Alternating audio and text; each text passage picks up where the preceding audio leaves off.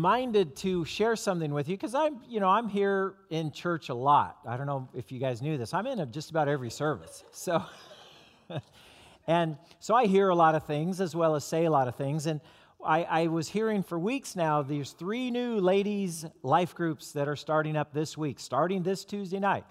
And I said, Are there any, you know, what, ladies, ladies, ladies, or anything for the guys. And what I did find out is if you look in your bulletin, you will see that on Tuesday mornings and on Fridays, there are life groups meeting meetings for men. So if you would like to participate in that, you can do so. Also, if you'd say, well, I'd rather go with my spouse or my significant other, there's lots of couple studies also for you to get involved in. So there's a listing here. There's even more that's on this list that are be online and you can sign up and join one. And I urge you to do that. Uh, speaking of the fasting, you know, we stopped the fast last week, and I think I mentioned to you that Lisa and I, on Saturday, in faith, uh, we went by the Village Bakery, and she got this wonderful lemon treat tart, and I got a cream cheese chocolate brownie because I was fasting from sweets, and I wanted something. If I was going to break the fast, I wasn't going to break it with a cube of sugar. You know, I was like, come on, man, have something really good. So I had this brownie so we had that. But I decided that 22 days of fasting wasn't enough. So I've, I've committed that I'm going to continue my fast, but instead of sweets, I'm going to fast from certain television programs. So I just, I'm just confessing in front of you guys. I'm going to fast from uh, the Gilmore Girls. I'm going to fast from uh, the Golden Girls. I'm going to fast from all the Real Housewife shows. And also, there was one, oh, yeah, I'm going to fast from The Bachelor. Okay, you're not going to see me watching those shows, and I want you to hold me accountable because I really want to. I really want to honor God with how I, I do my television watching. So, anyway, hey, by the way, uh, speaking of the opposite of all those shows, we have a special weekend now. It's called Super Bowl weekend, right? And there's a game starting at 3:30, so I know a lot of you guys are saying, "Pastor, would you hurry up with the preaching because I need to get home. There's guacamole to mix up. There's all kinds of stuff to get ready for the Super Bowl. It's Falcons versus the Patriots this year, Super Bowl 51. It's almost a national holiday in America. And there are some companies that are recognizing this. there are some companies that are actually giving their employees or if they want to take a personal or a special day, they're giving them the day off tomorrow because they know that you're just going to come in wrecked on Monday morning anyway, and you're not going to be any good to us. So why don't you just take the day off if that's what you are going to do during the afternoon and evening of watching the Super Bowl? By the way, if you wonder if the Super Bowls are popular, the last five Super Bowls, they are the most watched telecasts in American history. They average over 100 million viewers watching the Super Bowl. And I know I'm, I, I can see some of you are like, yeah, and there's a good reason because I'll be one of them. And there's, other, uh, there's others of you are like, that's the last thing I'm going to do with my Sunday afternoon is watch the Super Bowl. But did you know that statistics now are 47% of the watchers of the Super Bowl are female? And it's amazing. I don't know if it's the, if it's the players' uniforms I don't know if it's the commercials. I don't know if it's the halftime show with Lady Gaga. I don't know if it's maybe Luke Bryan singing the national anthem. I don't know what's, what's all drawing all the women to the, uh, to the uh, event. It may just be they like football. So that could be true. That's true of my wife. She loves football. Also, about 8 million pounds. Maybe you have, you'll have a bowl this afternoon. 8 million pounds of guacamole are going to be served today. They, they, did you see all the specials on avocados out there? And then I went on StubHub just to see, okay, if, if last minute, if I said, okay, I, I don't know what's going to happen. I really want to go to the Super Bowl live this year. If I was going to try to buy a ticket on StubHub, how much would it be? The cheapest ticket I found on StubHub was $2,300 for one ticket, probably up in the nosebleed section. But there's a way to save money because I found out that uh, for only $700, less than a third, I could actually get a ticket and go into the parking lot of the stadium where the Super Bowl is, and I could have a tailgate party there for only $700. So you got that going for you on the Super Bowl. So that's going to be this afternoon. Whether you want the Falcons to win or the Patriots, it's really up to you. Both my teams lost anyway, so that in the championship game, so I don't really have a big horse in this race. All right, let's talk about the on fire and the early church. We're in this series now. And in the series, uh, oh, and by the way, I forgot to do something because you, you have the on fire. Go back to the on fire message because on fire sounds like a good theme as well as the Super Bowl for this little brief music that I wanted to play. So go ahead and play that music. Maybe it'll get you in the mood for this afternoon.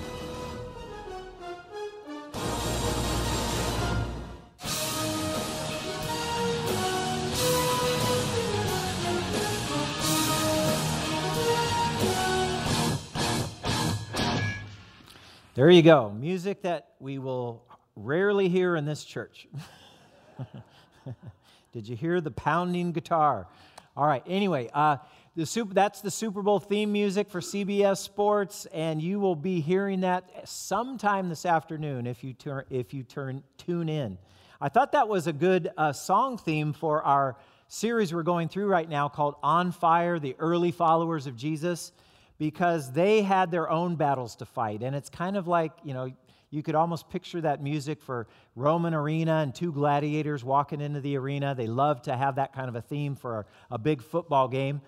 But we've been talking about these early followers of Jesus. Last week, we saw a healing in the temple, we saw a miracle happen. Peter and John, these two apostles, followers of Jesus, they're working as, as a team together, going two by two, like Jesus told them to do and they're walking into the temple area at 3 o'clock in the afternoon during their regular prayer time. In the normal course of their activities, walking together, they encounter this lame man, this beggar. He asks them for a coin. They give him something way better than money. They give him healing. And he said, Peter said, In the name of Jesus Christ of Nazareth, rise up and walk and he took him by the hand and he lifted him up. And Jesus miraculously healed this man's legs instantaneously on the spot. And that man not only started hobbling around or walking a little bit, he started leaping and dancing and jumping around. And this miracle that happened created such a crowd that Peter sees that opportunity of the crowd and he said, If you want to know how or why this man was healed, I'm here to tell you he was healed in the name of Jesus. Jesus really is the Messiah. You rejected him as a Jewish people, but he was really God's anointed one. And he laid down his life for you, for your sins, when he died on the cross. But God didn't let him stay in the grave. He raised up from the dead. We saw him alive. We are witnesses of this.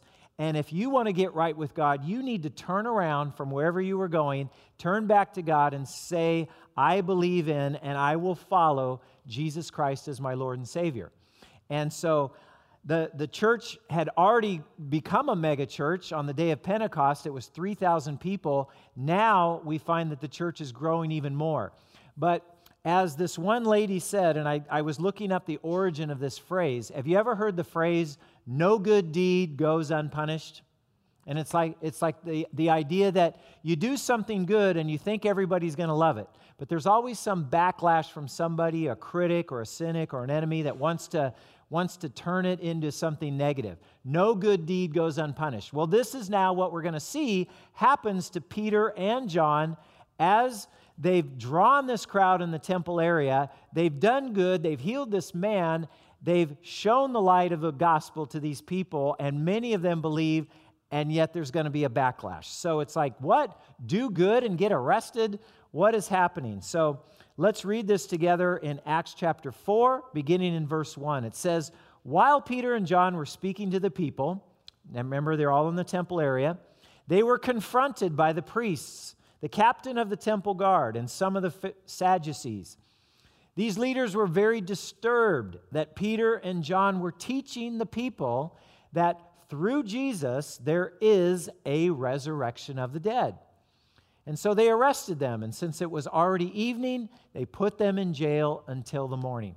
You know, Peter preached a while because if it was a three o'clock meeting, three o'clock prayer meeting, and this man gets healed around that time and then peter starts speaking and a crowd is drawn that the sun was going down in jerusalem right i'm going to say around 5.36 p.m And so that it was a, quite a while that, that he was speaking to them. And since it was already evening, the captain of the guard takes Peter and John and arrests them and throws them into jail until the next morning. We're going to find out what happens in the next morning in just a little bit. But it's like Peter and John were doing good and they got arrested. And it's so interesting to me that where did persecution, this is the first example of persecution of Christian Christ followers that we see in the Bible. The, fir- the first open persecution, other than arresting and killing Jesus, that would be the ultimate persecution.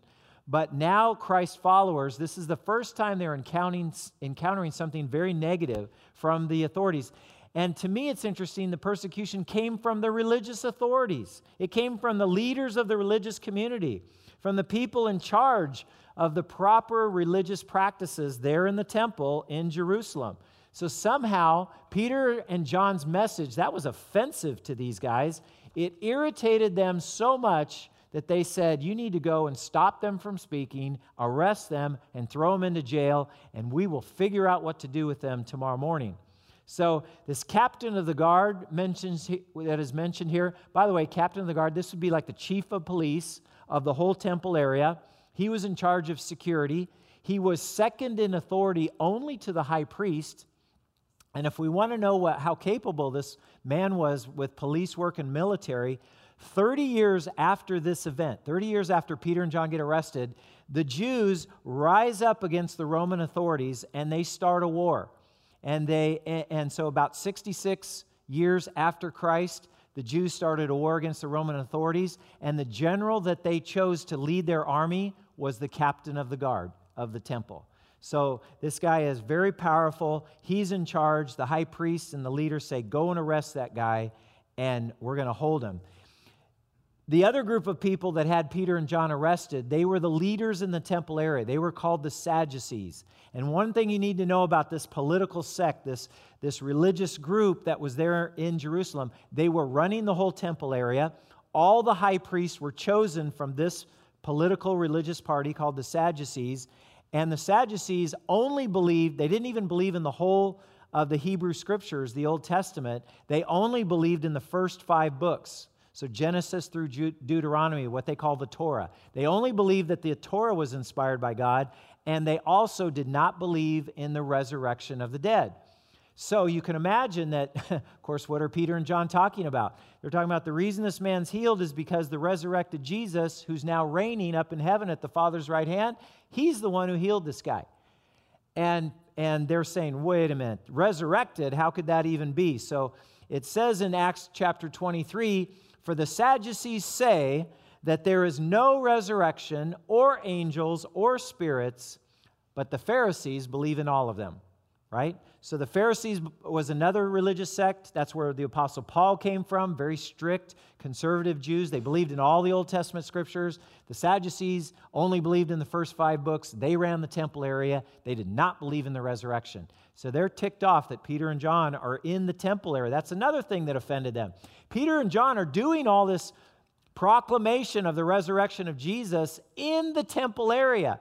This was their home turf. This was what they were in charge in. You're coming into our house, basically, they're saying, and you're preaching something that we do not approve of. You will stop and you will stop immediately, was their message to the apostles. We're going to see how Peter and John respond to that.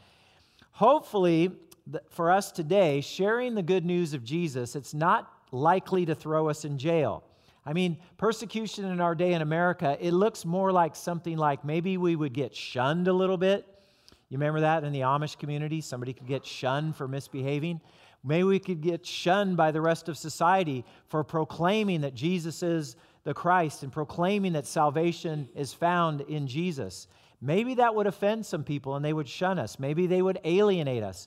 Maybe there wouldn't be so much social acceptance if we were to openly proclaim our faith in Jesus and to try to persuade other people to believe in and follow Jesus as well. That might result in some alienation and no social acceptance. If you're at a place of employment in, in your job, it might result in you not getting a raise or you not getting a promotion. It might even result in you getting fired. I say that out of experience because getting fired happened to me when I was 19 years old. It was in uh, 19 and uh, hmm, hmm. and and I was I was in a lawyer's office. The lawyer was a prominent uh, lawyer, and he was Jewish. And I knew his daughter from high school, and we'd taken classes, gone together. And he also had a younger son who was 12 years old. And the son would come down to the lawyer's office where I was working, and he would hang around. And uh, he was 12 years old. He was getting ready to go to, into his bar mitzvah the next month. Do you guys know what a Jewish bar mitzvah is, right? That's where the, the, the young Jewish boy learns some Hebrew, reads from the Torah, and basically says, Look, I'm going to become a Jewish man and I'm going to take on the responsibilities. Bar mitzvah literally means son of the covenant.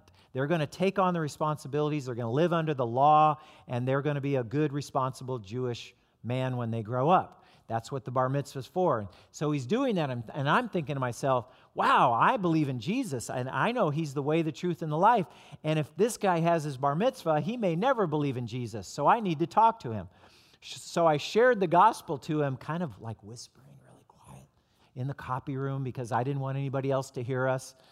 And I knew that much and he's listening to me and he's asking some questions and I'm talking to him and I'm thinking it's all well and maybe maybe he even believes in Jesus. Well, the next day I get a call from the lawyer, his dad, and I get called into his office and apparently the son had told his dad what I had said to him and that was offensive enough for him to say, "You know, Jim, um, we are making some changes around here, and there's really not a place for you anymore, and we're going to, you know, kind of eliminate your position. So you're, uh, I, I'm going to have to let you go.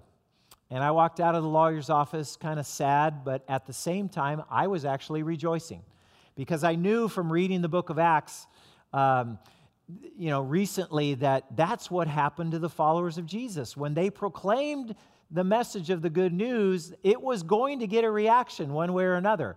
The people that believe, they were going to rejoice. The people that didn't believe, they may just say, Well, that's good for you. I've got my own faith or whatever. Or they might actually get hostile toward me.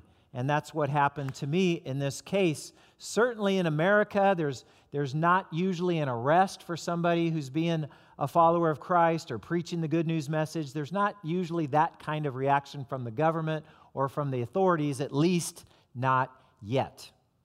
Now, let's go back to Peter and John, who were arrested and were thrown into jail. And it's interesting because what about the people in the crowd in the temple area? What was their response to Peter and John's message? It says, But many of the people who heard their message believed it, so that the number of men who believed now totaled about 5,000 people. So the, in the book of Acts, it begins with 120 loyal followers of Jesus. The day of Pentecost happens, and now there's 3,000 people who believed in Jesus and were baptized in water. And now the church is, is 3, over 3,000 people. And just a few months later now, it says that over 5,000 men were now believers in Jesus. So you add the women and the children, you got to think that's a church of at least 10,000 people. In just a few months' time, the church went from 3,000 followers to over 10,000 followers of Jesus. If you do the math, it comes, you know what, that, you know how fast this church was growing?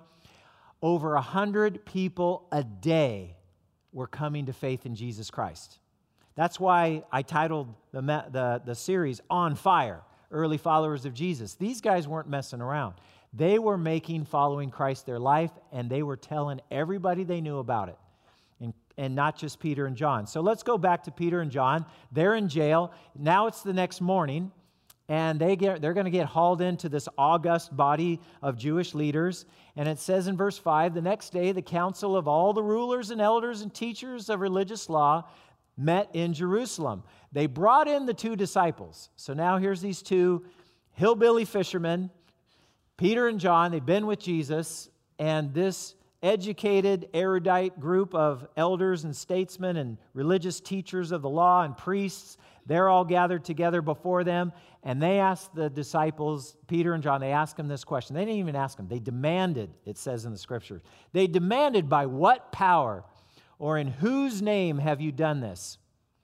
This Jewish high council, according to F.F. F. Bruce, this was the Senate and the Supreme Court of the Jewish nation. The same council, by the way, who months earlier had another man on trial because people were saying that he was Messiah, that he was the Son of God, that he was the anointed one. And finally, after all these witnesses came up and said lies about Jesus and they contradicted each other, the high priest got so uh, irritated or upset that he finally looked at Jesus and he said, I adjure you by the living God, which when the high priest says that, says, You're on oath now and you have to tell the truth. Are you the Messiah? Are you the Son of the Blessed One? And Jesus answered him. You can read it in Mark 14, and he said, I am. And you will see the Son of Man coming on the clouds of heaven and ruling. And the high priest tore his clothes and he says, We've heard the blasphemy. In other words, this man here, Jesus, says that he's the Son of God, that he's the Messiah. You've heard the blasphemy. What do you rule? And this same Jewish high council condemned Jesus to death. And they had him brought over to Pilate, and Pilate executed him on their behalf. This is the same group of people that are now trying to intimidate Peter and John, and they're saying, by what authority and whose power? Who gave you the right to say what you're saying? And what I want you to know is that Peter, normally, remember Peter was the guy who ran away? Peter was the guy who months earlier was out there warming his hands by a charcoal fire. And somebody says to him, Hey, Peter, or, or hey, you, aren't you, aren't you with Jesus? Aren't you one of his followers? No, no, no. And three times Peter denies that he even knows Jesus, let alone that he's his disciple. And so now, this same Peter who was cowering away months earlier, now it says, Peter, filled with the Holy Spirit, said to them, and he says, Leaders and elders of our nations. Very interesting. Peter's now filled with the Holy Spirit. Peter is now bold in his proclamation. Peter is now fearless in the way that he's standing up to these guys. He, he took the words of Jesus seriously. When Peter, when Jesus told his disciples, and this is Luke's words in his gospel in chapter 21, where Luke says, They will deliver you to synagogues and prisons. You will be brought before kings and governors, and all on account of my name. But make up your mind, Jesus is telling his disciples, Peter and John, are right there listening to him. And Jesus said, Make up your mind not to worry beforehand how you will defend yourselves, for I will give you words of wisdom that none of your adversaries will be able to resist or contradict. So, how do you go about speaking to the establishment? How do you explain God's spiritual power to these people who do not believe? Well, Peter, instead of cowering away, Peter is now speaking boldly before this council, council, and he's filled with courage from the Holy Spirit. All Peter can think of is, you know what, Lord Jesus, I want to glorify you. I want to make your name famous in Jerusalem, in the temple area, in Judea and Samaria, and to the ends of the earth. I want you to be glorified. Whatever happens to me happens, but I'm not backing down from these guys. They're trying to intimidate Peter and John this, this high council of the Jewish nation, and Peter and John are going to turn the tables and they're going to start giving it right back to them. So Peter says, if you want to know about this act of kindness, which was done on this healing of this man. And by the way, it wasn't just Peter and John standing there. So here's Peter, and here's his buddy John, and here's this man. And the man just happened to be the same man who used to be a beggar the day before lame beggar laying on the mat saying, Alms for the poor, can you, can you spare a coin? Brother, can you spare a dime? You know, he's laying there and now he's standing up with them. The miracle is standing there with Peter and John. And Peter says, You want to know how he was healed? I will tell you how he was healed. And you all need to know the truth of the reason for this man's miraculous healing right here. And it's because of the name of the authority of Jesus Christ of Nazareth, whom you crucified, but whom God raised from the dead. So not only does he say it's Jesus' power that did it, he says, and I'll tell you who Jesus is. It's not just Jesus of Nazareth, the human, it's Jesus Christ. Now, for those of us who are new in the Christian faith, I just want to tell you, and it's sort of half humor here, but Jesus Christ, Christ is not the last name of Jesus. Did you know that, right? So it's not like Jim Swaney or Lisa Dye or Raul Guerra. Guerra is his last name, means war, so he's a warrior. He's a guerrero. All right, anyway, enough Spanish. Um, I'll go back and saying, That's your last name. Jesus his la- he, we don't know they didn't even say last names back then. They just said jesus son of joseph. Jesus son of the carpenter. Isn't this the carpenter's son? That's the way they would refer to jesus. Or jesus from the town he was from from nazareth. But when they say jesus christ the first word jesus is his name. The second word christ that's his title. He's the anointed one. He's the messiah. He's the savior. He's the one who rescues us from the dominion of darkness, the one who died on the cross for our sins. That's what Christ means. And Peter says, Jesus Christ, the real Messiah, the one that you crucified, the one God raised from the dead. That's who healed this man. And he says, Jesus, he was the, he was the stone, and you builders rejected him. And so he's saying this metaphor of building and this stone that's on a foundation of a building. And Jesus says, Jesus is this stone that you builders rejected, and now God has made him the chief cornerstone. In other words, Jesus has now become the focal point of the Jewish religion. And you're either going to get on board or you're going to miss the boat. That's what Jesus is saying. And now Peter, he gets even, he, he gets even bolder.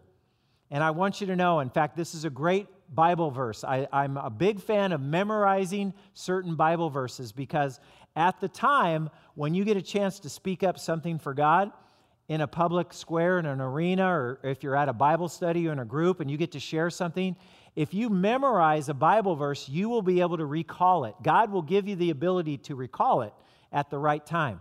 And this is one of these great Bible verses that you should memorize. It's in Acts chapter 4 and it's verse 12. And it says, There is salvation in no one else, Peter says. There is salvation in no one else. God has given no other name under heaven by which we must be saved. Do you realize how exclusive that statement is? That is a bold statement made by Peter. Peter, what are you saying? Are you saying that we have to know Jesus, that we have to put our trust in Jesus in order for us to be right with God? Is that what you're saying? And I think Peter's answer would be, You got that right. Yes, I am saying that. I realize that out there beyond the walls of our church, there are many other religious expressions. One of the bumper stickers I see around town all the time, maybe you've seen this bumper sticker around. Is it familiar to any of you? Uh, hopefully, it's a rhetorical question because this is probably the most popular bumper sticker in all of the North Bay called Coexist, right? And coexist is basically this idea that it takes all these symbols of these different religions, throws them together in one word, and kind of says, you know, like, can't we all get along? You know, can't we all coexist? Don't you realize that there are many ways and many paths to God? I mean, the sea and the star sort of stands for the moon and the star of Islam. You have the peace sign for all, this, all the hippies out there and the ex hippies and the recovering hippies. You've got the E letter with the male and the female symbol. You have the Star of David for Judaism. You have the pentagram above the I. You have the yin and the yang and the S for the Eastern religions and the Taoism. Uh, and then you have the Christian faith represented by the T or by the cross. And it says coexist. It's basically like, can't we all just get along? Don't think that you have the corner on the truth. Don't think that you have the only religious expression of the truth that's out there. There are many pathways. This is sort of what my interpretation of what it's saying. There are many pathways to God. There are many uh, people who are going to find God, but a different pathway than you are in the Christian faith. And basically, all roads kind of lead to God. So you only have, in your Christian faith, you only have a piece or a slice of the truth there's a, there's a universal truth that's out there, and all the religions sort of have a little piece of it. That's what I think is, is really saying. And I think if Peter were to stand up and listen to that, he would say, No, I don't buy that. I don't buy that at all because salvation is found in no one else. No one else other than Jesus. There is no other name given among men under heaven by which we must be saved. We are sinners in need of a Savior. Jesus is the Savior. Jesus himself in John 14 said, I am the way, the truth, and the life, and no one comes to the Father except through me. So Jesus says he's the only way to God. Peter, his apostle, his ambassador, is now in front of a hostile Jewish religious leader crowd, and he says Jesus is the only way to God. And here we are, 2,000 years later, as Christ followers, quoting their words, saying, This is the revelation that God has for us. Jesus is the only way to God. You may have heard that illustration, and I'm not going to go into it in great detail, but it's the famous illustration that you get when you're in the philosophy class. And they start off with the philosophy class, and they usually have this the parable of the elephant, right? You've heard that one where there's all these blind men that get brought into a room and they're all they get put around the corners of the room and they're all blindfolded or they're blind. And they bring in an elephant and they bring up the blind men and they all touch a different part of the elephant. And one of the guys grabs the leg of an elephant and it's big and it's round and it's solid and he says, What is it? And he says, It's a tree. And another guy comes over to the front of the elephant and he grabs the trunk of the elephant and he says, It's a rope. And a, or, or he grabs the tail on the back end and he says, It's a rope. Or somebody goes up to the side of the elephant and he sees how big and tall and solid it is. He says, It's a wall. And finally, there's, there's some guru, and it's usually an Indian guru that is standing over the group, and he's usually like on a balcony, and he's looking over the group, and he says, None of you are right. All of you have given the truth as you have seen it and understood it from your limited perspective. But I'm here to tell you that it's what you're really touching is an elephant. And the point of the illustration is it's only someone who has a picture of everything and knows everything, that can be the only one that knows what the whole truth really is. When we say we believe in Jesus and he says, I'm the way, the truth, and the life, we're not just believing this man, this philosopher, this, this guru, this teacher among Judaism who was a merely a human being. We are believing that Jesus, who has revealed to us in the Bible, is the Son of God, is God incarnate, was in the beginning with God. Then he became a human being through Mary and he lived for a while among us and he taught us the truth about who God is. So when we say Jesus is the way, we're saying we are when we're saying Jesus is the way, we're also saying that there are no other ways. When Jesus is the way, he's not just a way to God, he's saying, I'm the way, the truth, and the life. And the way that you know that is because he follows it up and he says, No one comes to the Father except through me. Now, why could Jesus make that statement? Because Jesus knew that he was going to go to the cross and he was going to be the once for all Lamb of God sacrifice who would atone for the sins of the entire world. So, yeah, is Peter making an exclusive statement by saying salvation is found in no one else? Yes, he is. But is, is the Christian faith does it sound exclusive when we say that? Yes, it does. But I want to also say to you, I think the Christian faith is the most inclusive faith that there is in the world. Because the person who said, I'm the way, the truth, and the life, and no one comes to the Father through me, is also the person who said, Anyone who is thirsty, let him come to me and drink. Everyone who calls on the name of the Lord will be saved. God so loved the world that he gave his one and only Son, that whosoever Whoever. Are you a whoever? Is anybody who has a pulse and a human being created in God's image, is any one of them a whoever? Yes, they are. That whoever believes in him should not perish, but have eternal life. So there is the hope that we have of the Christian faith. And Peter just boldly lays it out. Says, You guys, you're Sadducees and Pharisees, you're trusting in these scriptures. You're thinking that in them, by keeping these commandments, that you have eternal life. These are the scriptures that talk about me, and yet you won't believe in me that you might have eternal life. Jesus lays it out for them. Peter lays it out for them. You're going to trust in the law. You're going to trust in keeping all these commandments, thinking that at the end, maybe God will say, okay, that's good enough. And, and Peter's saying, no, that's not going to get you to God. The only way that's going to get you to God is by admitting that you're a sinner admitting that you're in need of a Savior, and knowing that Jesus is the rescuer, and putting your faith and trust in Him. And so the Jewish leaders are astounded. They're looking at these guys. How can these hillbilly fishermen from Galilee, how can they have this kind of clarity? How can they have this kind of boldness? How can they speak to us like that? And then they said something like, hmm. And they took note that these men had been with Jesus. And it probably reminded of the bold faith that Peter and John were showing right there in that moment. That was the same bold faith that this other man was showing them when they were trying to get him to cower away months earlier. And they said, Are you really, are you the Christ, the Son of the Blessed One? And he said, Yes, I am. And then they, they rejected him. So the Jewish people, they were astounded by the bold faith of Peter and John, and they said, What are we going to do with these guys? The miracle of what they did is standing right there with them. We can't do anything right now. The crowd would stone us to death. So let's just give them a warning and send them on their way. And, he, and they said, You know what? You can go, but we don't want you ever, we don't want you going ever into the temple again, and we don't want you ever to speak or to teach in the name of this Jesus Christ of Nazareth, of this Jesus of Nazareth. Don't ever speak in his name again. And now Peter and John have a choice to make because the, the authorities, the religious authorities of their day, are telling them this is what they can and can't do. And then they have Jesus over here who's given us the Great Commission, and he says, Go and make disciples of all nations. Go and preach the gospel to all creation. Whoever believes will be saved, whoever doesn't believe will be condemned.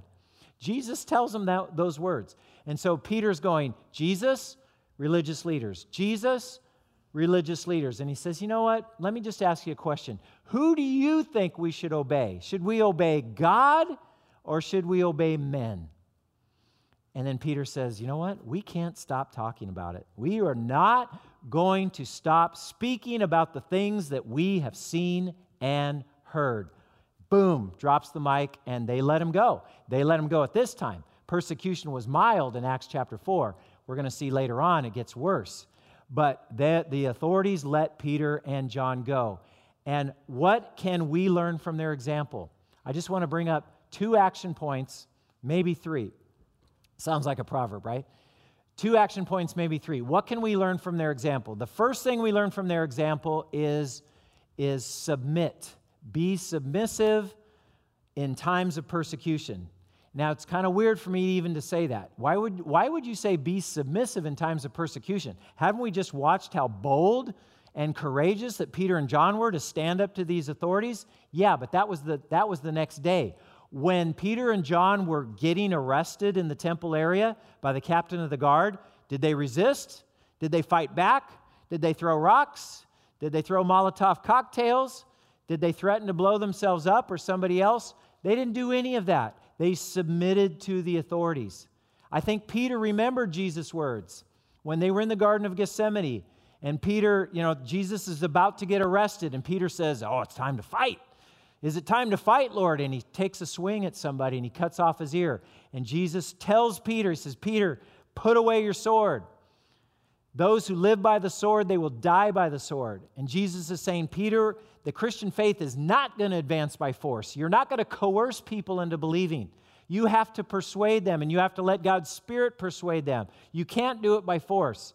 So Peter and John submitted to those authorities in times of persecution. So they, they, they willingly submitted and they went to jail. But secondly, they also found their strength and courage in the Holy Spirit. They knew that in and of themselves, hey, I'd chicken out. You know, I, I wouldn't stand up to these guys. If they were threatening me, I'd say, hey, whatever you say, guys. As long as you let me go, whatever you say. But when they were filled with the Holy Spirit, they trusted in God to give them the right words to say and to give them the courage to speak truth to those powers and authorities. And that's what they did. Find your strength and courage in the Holy Spirit. And then, number three, when they got the opportunity to do that, boldly proclaim the good news. Salvation is found in no one else. There's no other name given among men under heaven by which we must be saved. Jesus is the way. Jesus really is the Messiah. You guys need to repent and turn around and follow him. And they boldly proclaim that message, the good news to those people. I want to tell you an illustration football illustration since uh, I haven't forgot that it is Super Bowl weekend and we're three and a half hours away from kickoff, so don't get too antsy just yet. Closing illustration there was a football player two weeks ago in the AFC Championship game. He is a wide receiver for the Pittsburgh Steelers. His name is Cobi Hamilton. This is a picture of him right here. There's another photo photo of, of Cobi in action. Cobi was playing for the Pittsburgh Steelers against the Patriots. If you remember that game, the Patriots were up by like three touchdowns in the early part of the fourth quarter. And Cobi Hamilton, the, the, they were about 20, 25 yards away from a touchdown. Ben Roethlisberger throws the ball into the end zone. Cobi Hamilton is in the end zone. He catches the ball, and he's expecting it to be called a touchdown. And it's six points, and the Steelers are on their way back to make a comeback and maybe get an upset win over the Steelers. And what did the referees do? The referees go, whoop, no touchdown, no touchdown. And Cobi's like, What? What's going on? Why didn't I score? Was I out of bounds? No. When he caught the ball, he was well within bounds. But what had happened was when Cobi Hamilton was running his passing route, he went out the back end of the end zone, and then he came back into the end zone and caught the ball, and he thought he scored a touchdown. But the rules of the NFL were that if you leave out of bounds and you're not pushed out of bounds and you come back in, even if it's into the end zone, that, that whatever play that happens and catch you make is nullified. Those are the rules of the NFL. And it's really interesting to me. Cobi was, was upset, he was pleading, he was making his case. He's like, Man, I ran a really good route. I ran all the way in the end zone. Do you know how, how hard it is to get open in the NFL in the end zone in an AFC championship game? And when the ball came my way, I didn't drop it, I caught it. So please, you know, give me credit for this. I tried as hard as I could. Sincerely, I thought I scored a touchdown. Now, why don't you call it a touchdown? And they said, You broke the rules. And there are rules in the NFL. And if you don't play according to the rules, then you're not going to get the credit that you think you deserve. Friends, we cannot break the rules. We cannot break the rules in the kingdom of God if we want to win the game of life. And the rules laid out to us by revelation in God's Word, the Bible, the rules laid out for us is that Jesus said, I am the way and the truth and the life, and no one comes to the Father except through me.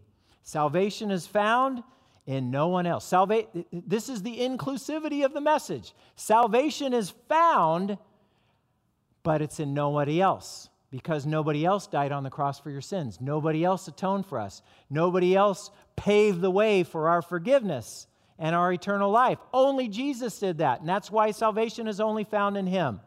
That's why we need to put our faith and our trust in Jesus Christ. And let's just close the service. I'd like for all all of us to bow our heads and to close our eyes and just take a moment of quiet reflection. And while all heads are bowed and eyes are closed, I just, I just want to ask you a question. What, what about you today? Where are you in your own spiritual journey with Jesus? You've heard that salvation can be yours if you put your faith in Jesus. The question is, what do you choose? What will you do today? Will you say yes to God? Will you commit yourself to believe in and follow Jesus? Will you turn away from whatever direction you are walking and turn back toward God and say, Yes, Jesus, I want to commit my life to follow you. I want you to be my Savior. I want you to forgive me of all my sins, and I want you to give me that promise of eternal life. I believe that you are who you claim to be and I will follow you. I'm telling you right now that I will follow you forever. And while all eyes are bowed, if that is the desire of your heart and you want to become a follower of Christ today, I, all I'd like you to do is just slip your hand up from wherever you're sitting. Just slip it up into the air so that I can see that you're responding to God in faith. If, that, if you believe in Jesus and you want to follow him, you want him to be your Savior, just slip your hand up. God bless you. Thank you guys for making that choice. Lord, we rejoice that there are people even here today that are crossing the line of faith, that are saying, Yes, I believe in the Lord Jesus Christ. I believe he is who he says he is. And I believe that through him and by faith in him, I can have eternal life and join God's family. Lord, we also pray for the rest of us who've been following you now for some time, some of us years and decades. God, would you, would you help us to be filled with your Holy Spirit? Would you help us to follow you? and have that attitude of, I, I cannot stop speaking about the things that I've seen and heard. I have to tell somebody who might be outside God's family, I have to tell them the good news about Jesus. Lord, give us your spirit, give us your boldness and your courage to do that. And Lord, give us the right words to say in those moments. And we pray for the people that are going to be listening to this good news message. We pray that their hearts would be open to hear it and they would turn and come to faith and eternal life in Jesus Christ. So, all these prayers, Lord, we lift to you. Thank you for this time we've had to be together. Thank you for your gracious spirit that has guided us every step of the way. We love you, Lord, and we pray that we live for you in Jesus' name. And all God's people said, Amen. So, next week, we are going to talk about what do we see in the life of the early church? What do we see on these on fire followers of Jesus Christ? When we talk about praying, when we talk about generosity, when we talk about what do you do in times of persecution and how do they handle that, we're going to see how the early church did that next week. Hey, good luck to you. Remember, these life groups for women are starting this week. Hope you'll sign up for that. If you raised your hand and you made that decision to want to follow Christ, I, I want to talk to you. I'd love to congratulate you, celebrate with you. I'll be in the lobby area after the service. Let's all stand together for a benediction.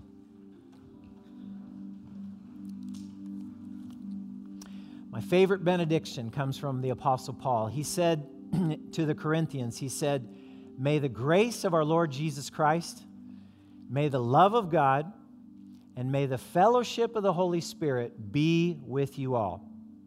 God bless you all. Have a great day.